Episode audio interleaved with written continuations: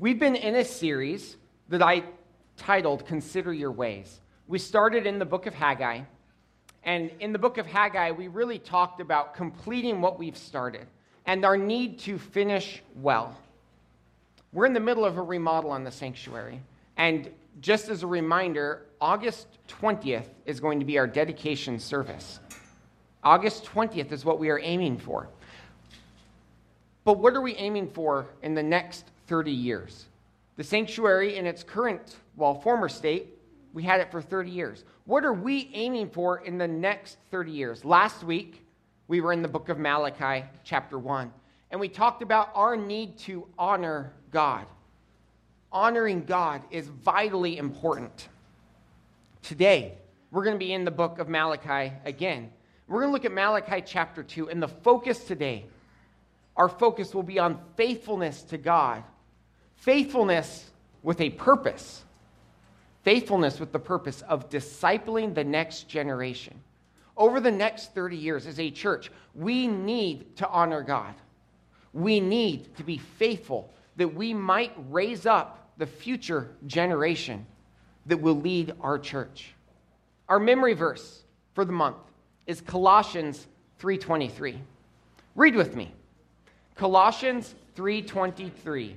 Whatever you do, work at it with all your heart, as working for the Lord, not for human masters. Colossians 3:23. I want to read to you the lyrics from a song called Find Us Faithful by Steve Green. Here's what it says We're pilgrims on a journey of a narrow road, and those who've gone before us line the way, cheering on the faithful, encouraging the weary. Their lives a stirring testament to God's sustaining grace. Oh, may all who come before us find us faithful. May the fire of our devotion light their way. May the footprints that we leave lead them to believe and the lives we live inspire them to obey. Oh, may all who come behind us find us faithful. Surrounded by so great a cloud of witnesses, let us run the race not only for the prize, but as those who've gone before us, let us leave to those behind us the heritage of faithfulness passed on through godly lives.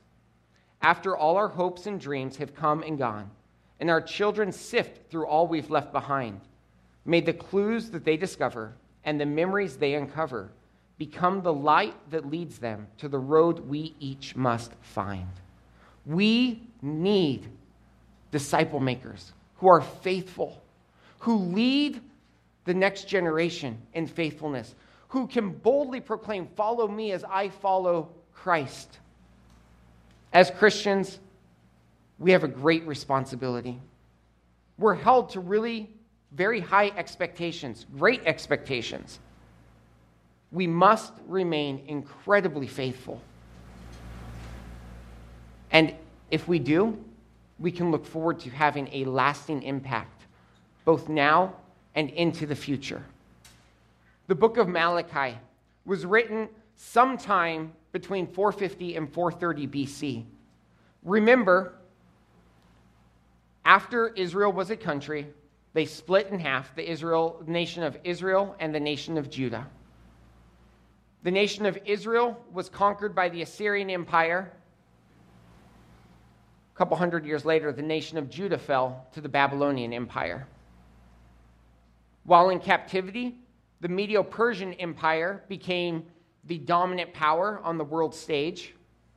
And in 539, the Emperor Cyrus made a decree the Jews were to return back to the land and begin building their temple. That was in 539. But in 520, no progress had been made. The foundation had been laid. That was about it. Construction had stalled. Haggai entered the scene, and Haggai declared, Finish the work that God has sent you to do. Get it done. They finished it in pretty quick time. By 515 BC, they had finished it. But after finishing the work, mediocrity set in. Life wasn't easy. The Persian Empire dominated the scene. Taxes were high. The people began to resent God. the people began to fall away from God. Faithfulness began to wane. Malachi entered the scene. And in chapter 1, his first oracle, prophecy, or burden was that the people needed to honor God. His second burden is a call to faithfulness. Read with me Malachi chapter 2, verses 1 through 16. And now, you priests, this warning is for you. If you do not listen and if you do not resolve to honor my name, says the Lord Almighty, I will send a curse on you, and I will curse your blessings. Yes, I have already cursed them because you have not resolved to honor me. Because of you, I will rebuke your descendants. I will smear on your faces the dung from your festival sacrifices. And I gave them to him. This called for reverence, and he revered me and stood in awe of my name. True instruction was in his mouth, and nothing false was found on his lips. For the lips of a priest ought to preserve knowledge, because he is a messenger of the Lord Almighty, and people seek instruction from his mouth. But you have turned from the way, and by your teaching have caused many to stumble. You have violated the covenant with Levi, says the Lord Almighty. So I have caused you to be despised and humiliated before all the people, because you have not followed my ways but have shown partiality in matters of the law. The fact that we need to grasp out of this passage, out of these first nine verses, is greater responsibility yields greater expectations. Greater responsibility yields greater expectations. The priests had a great responsibility. They were charged with delivering God's message to the people, with administrating God's sacrificial system, God's covenants. The priests had a great responsibility. And in verses 1 and 2, Malachi comes down really hard on them. Malachi says, God may punish those who don't honor his name. The priests are warned pretty severely Listen up. You priests who know God's law, listen up. This is for you. This applies to you. Those who have the Word of God cannot afford to ignore the Word of God. That's really what's going on in verses 1 and 2. As Malachi is saying, you all know this. You priests, this is your job, is to study God's Word, and you're acting like this? No. Listen up. In verse 2, God essentially says, Resolve to honor my name. The NIV translation of really with the Hebrew, which would say, Place it on your heart to give glory to my name, if we were to do a word for word translation. Place it on your heart. Take my name and the decision to honor it and place it on your very seat of being. For a Jew at this time, the heart was considered the seat of being, the decision making place, the place of emotion. Uh, we think of you know heart as being emotion, mind as being decision making. They lumped it all together. Put it on your heart to bring honor to my name. And in verses three through six, Malachi remembers or reminds them this is especially true for those who should know better. The priests were expected to keep God front and center. Priesthood in Israel was an inherited position. It was something that was passed on from one generation to the next through their bloodline. And what we know from chapter 1 is the priests were pretty utterly failing in their job. Their responsibility was to honor God, their responsibility was to take care of all of the sacrifices, their responsibility was to teach God's law to the people, and they were failing. Knowing better was literally in their blood, it was inherited. They should have known better. But they were failing. The Levites, the Levites, an inherited position as well, descendants from the tribe of Levi, God's appointed servants over the tabernacle, were failing. They were failing to do what God had told them to do. to teach the people, to raise up the next generation. And the words that God has for them are pretty graphic and pretty severe in verse 3. Because of you, I will rebuke your descendants. I will smear on your faces the dung from your festival sacrifices. I mean, it's pretty graphic. It's pretty severe. There's actually a wordplay here in the Hebrew. Um, descendants is the word seed, which is uh, zerah in Hebrew, and dung is the word zeroah. So Malachi is actually using a poetic device. He's saying, Your seed, your descendants, I'm going to change it just a little bit, and it's going to be like dung. That's, that's kind of graphic, that's severe. God takes seriously the priest's job to pass on his word. The priests knew better. They failed and they were suffering a significant punishment. Verse 7 tells us that they should have been teaching the people of God. Verse 8 tells us they weren't. And so God had made them despised. We have a responsibility to pass on God's word. And it's a responsibility we should take seriously. 1 Peter 2 9, if you want to turn there, just so that you all know that this is a shared responsibility. 1 Peter 2 9 addresses all those who are Christians, who follow Jesus, who've accepted Jesus as their personal Savior. Peter says, But you are a chosen people, a royal priesthood, a holy nation, God's special possession, that you may declare the praises of him who called you out of darkness into his wonderful light. At the time of Malachi, the priests had a special job. They inherited through their familial line that responsibility. Today, we as Christians are the royal priesthood. We are God's priests, which means we have that responsibility to pass on to the next generation, to teach the Word of God, to teach people to honor God, to place the glory of God's name on our hearts, that we might show Him honor.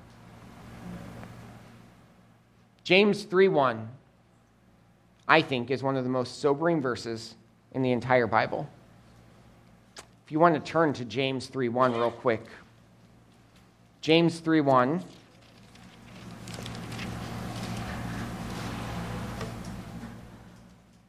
There's not many verses in the Bible that keep me up at night. This is one. Not many of you should become teachers, my fellow believers, because you know that we who teach will be judged more strictly. We are the priests of God. As Christians, we are the priests of God. We have a responsibility to teach the next generation.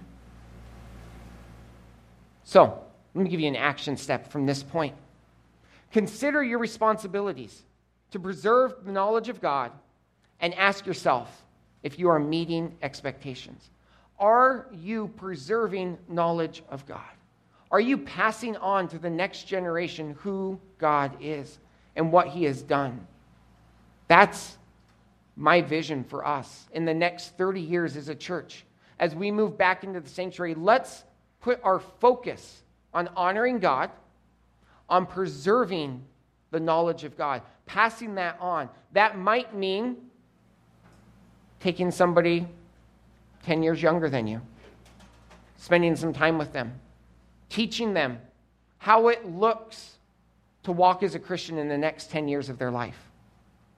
It might mean taking somebody 20, 30 years younger than you, befriending them. But we have a responsibility to preserve the knowledge of God. Let's go back to Malachi. And let's look at verses 10 through 12 now. Malachi chapter 2, verses 10 through 12. Do we not all have one Father? Did not one God create us? Why do we profane the covenant of our ancestors by being unfaithful to one another? Judah has been unfaithful. a detestable thing has been committed in Israel and in Jerusalem. Judah has desecrated the sanctuary the Lord loves by marrying women who worship a foreign God. As for the man who does this, whoever he may be, may the Lord remove him from the tents of Jacob, even though he brings an offering to the Lord Almighty. Our first point was greater responsibility, greater expectations. And here, what I see is greater responsibility, greater faithfulness.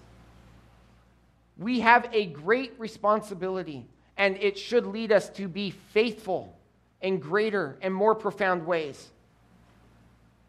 In Malachi 1, the structure Malachi uses is he makes a statement, and then he follows it up with sort of rhetorical questions um, with feigned ignorance that the people would say. You know, God would say, You are not honoring me. And the people would say, Well, how are we not honoring you, God? Here, Malachi just gets right to it. And he really hammers in rapid fire succession. And the point of his questions is faithfulness matters, and you're not being faithful. Here are the ways you're not being faithful. First of all, in verse 10 is Malachi's golden rule be faithful to your brother in your actions. Why do I call this Malachi's golden rule? Because really what Malachi is saying is as Christians, we all belong to God. We're all on equal footing, saved by grace. Here, they were all on equal footing under the covenant that God had given Israel. And so, we shouldn't be showing partiality. We should, in fact, be showing faithfulness to one another. We should be focused on faithfulness. Now, how does this all fit together? I think as we look at preserving knowledge, remember that was the first point preserving knowledge and passing it on. In order to do that well, we're going to need to be faithful. See, those younger than us have an extraordinary superpower. It's an extraordinary superpower. They see our mistakes. And if we fail to be faithful, they see it. If we fail to be consistent, they see it. And they wonder is it genuine? Is that real? You know, dad told me I'm supposed to be honest, but he just lied to his friend over there. Dad told me I'm supposed to be faithful to church, but he just skipped it. I know it's hard, but faithfulness matters. And being faithful to one another is a key aspect of verse 10. For the modern day Christian, we need to realize that everyone who has accepted Jesus as their Savior is a child of God and deserves our faithfulness. But it's even more than just faithfulness to one another. In verses 11 and 12, it's faithfulness in your obligations. Faithfulness in your obligations. That's the point that's really coming up here. You see, there was a major problem that was occurring. Jews, remember, had returned from Babylon under the reign of Cyrus, had been placed back in the land. And as happens, people find themselves attracted to other people. And the Jews begin being unfaithful in their marriages. They also became unfaithful in who they chose to marry.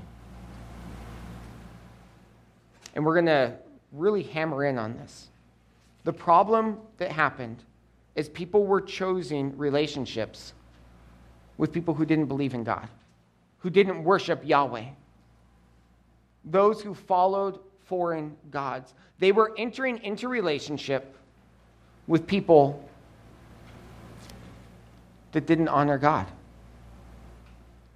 And the reality is, those relationships were incredibly damaging. You see, the Jews had a great responsibility. A great responsibility, even an obligation, to make God first.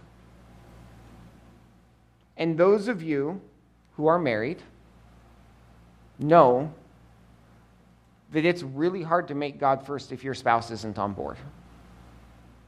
It's really hard to make anything a priority if your spouse isn't on board. And the Jews had a big problem. As they came back into the land, they began marrying those who didn't believe in God. These ungodly relationships were destroying the Jews. They were eliminating so many ways that they could worship God. Now, you might think, all right, so what's the application here? What I said is be faithful to your God in your obligations. In other words, don't enter into obligations that you cannot keep in faithfulness to God. One immediate, immediate application for those of you who are younger who aren't married yet. I'm going to go out and I'm going to say, you have no business dating or even considering a relationship with somebody who is not a believer in Jesus Christ. Don't do it. Don't even date them. I don't care if you're in middle school. Don't do it. It will cause problems. Let me go even though a step further. It's not just those who don't have a relationship with Jesus. It's those who are walking with Jesus are the only candidates for relationship. Why do I say that? Because there are lots of people that will say that they know Jesus. And later in life, you will see they don't. They never did. No, relationships matter, obligations matter. Okay, since I said that, let me now talk to those who maybe have a relationship with someone who's not a believer. We're going to actually talk about 1 Corinthians chapter 7 probably in September.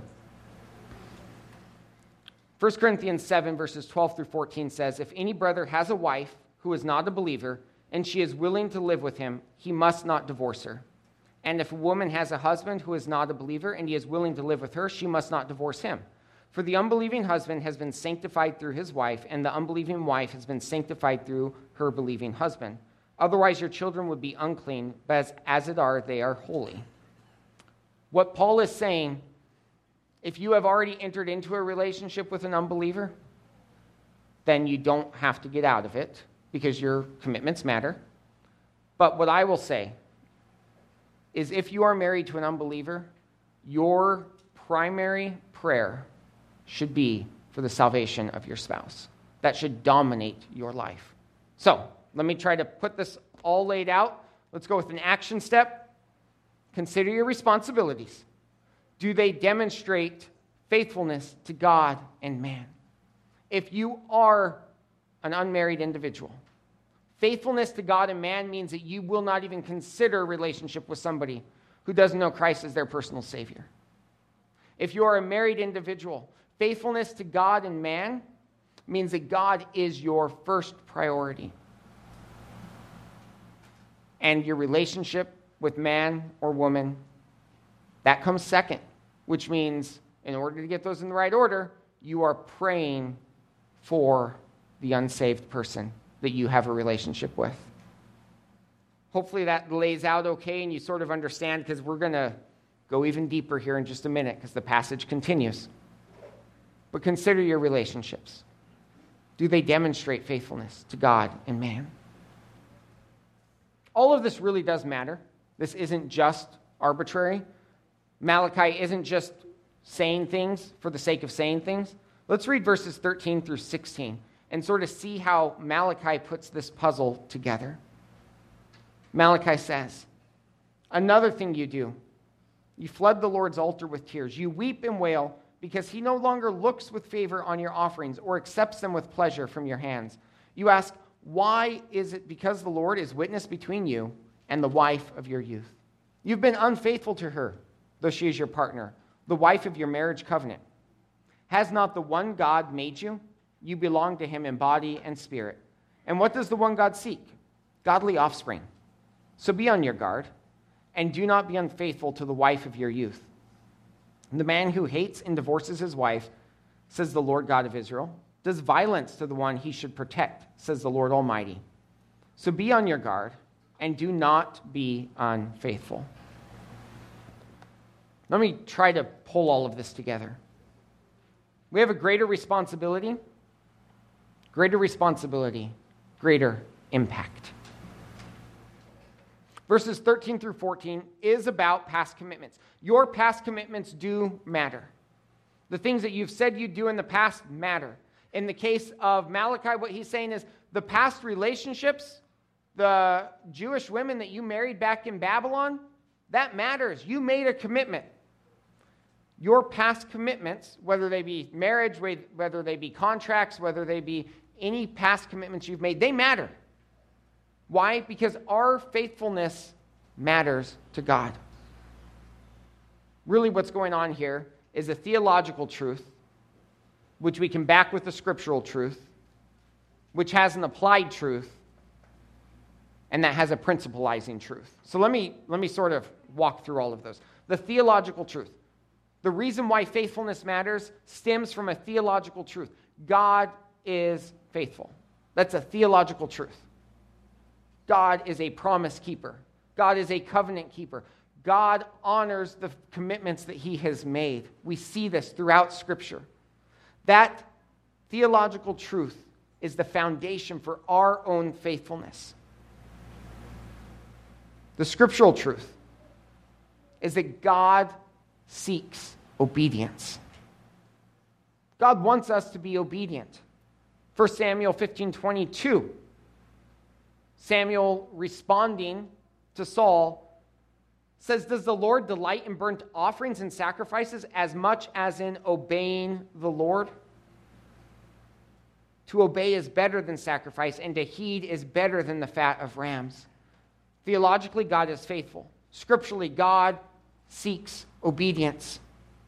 So the applied truth is that you're expected to be faithful because God is faithful and he seeks us to be obedient to him.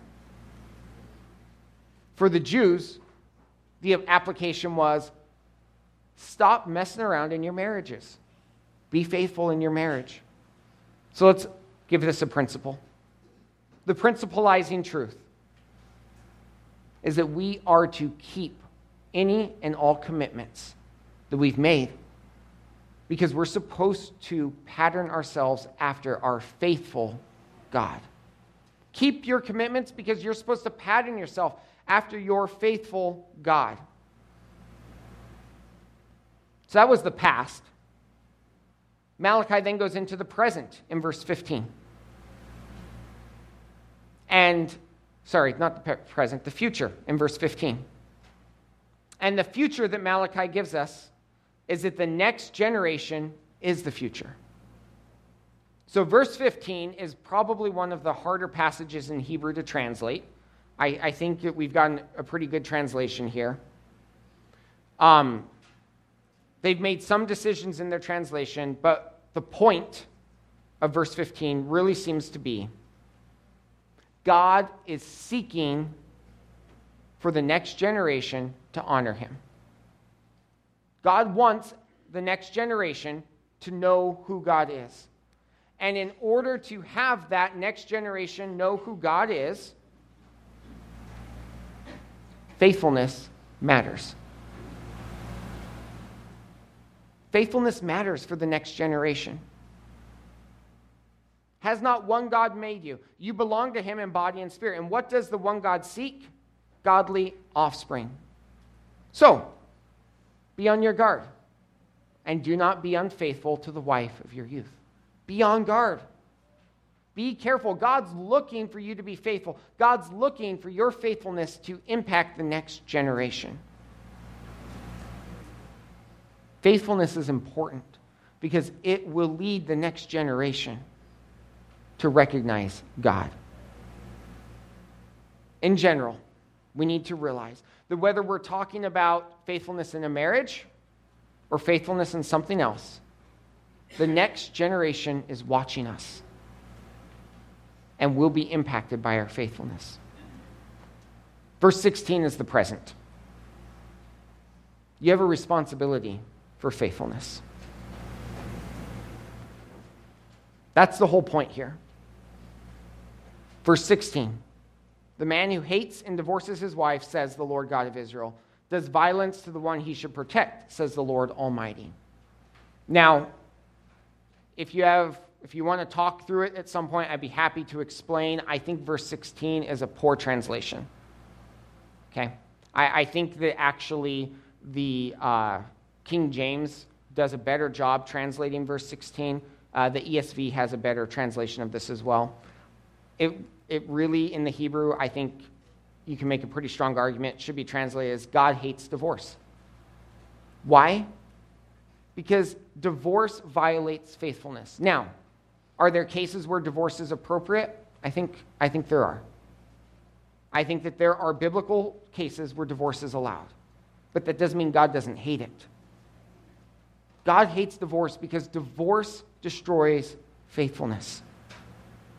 And faithfulness is what God cares about. God cares about our faithfulness so that the next generation might look upon us and see that we are faithful.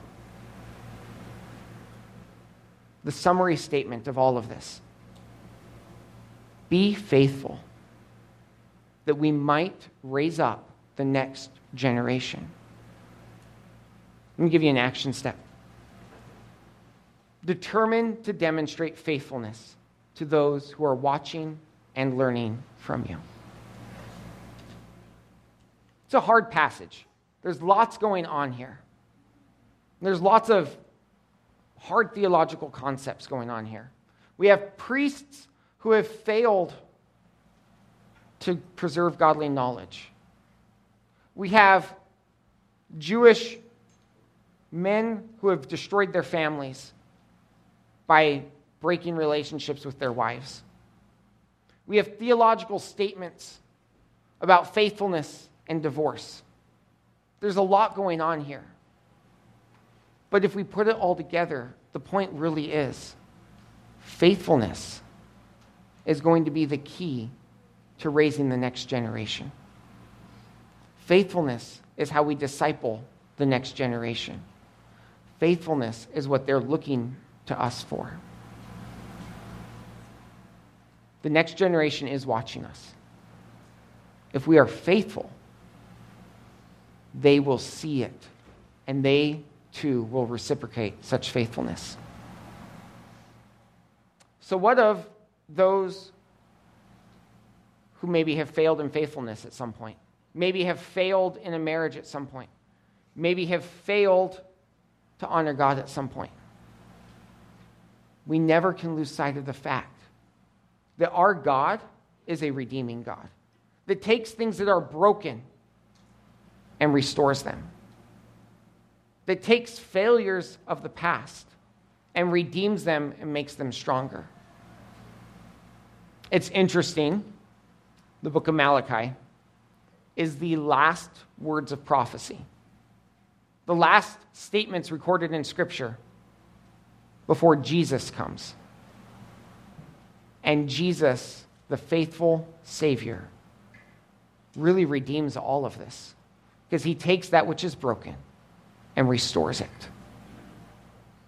So, over the next 30 years, let's aim to be faithful, that the generation that follows might look upon our faithfulness and grow. We forget the past, and we determine from this point forward to be faithful followers of Jesus. Let's pray.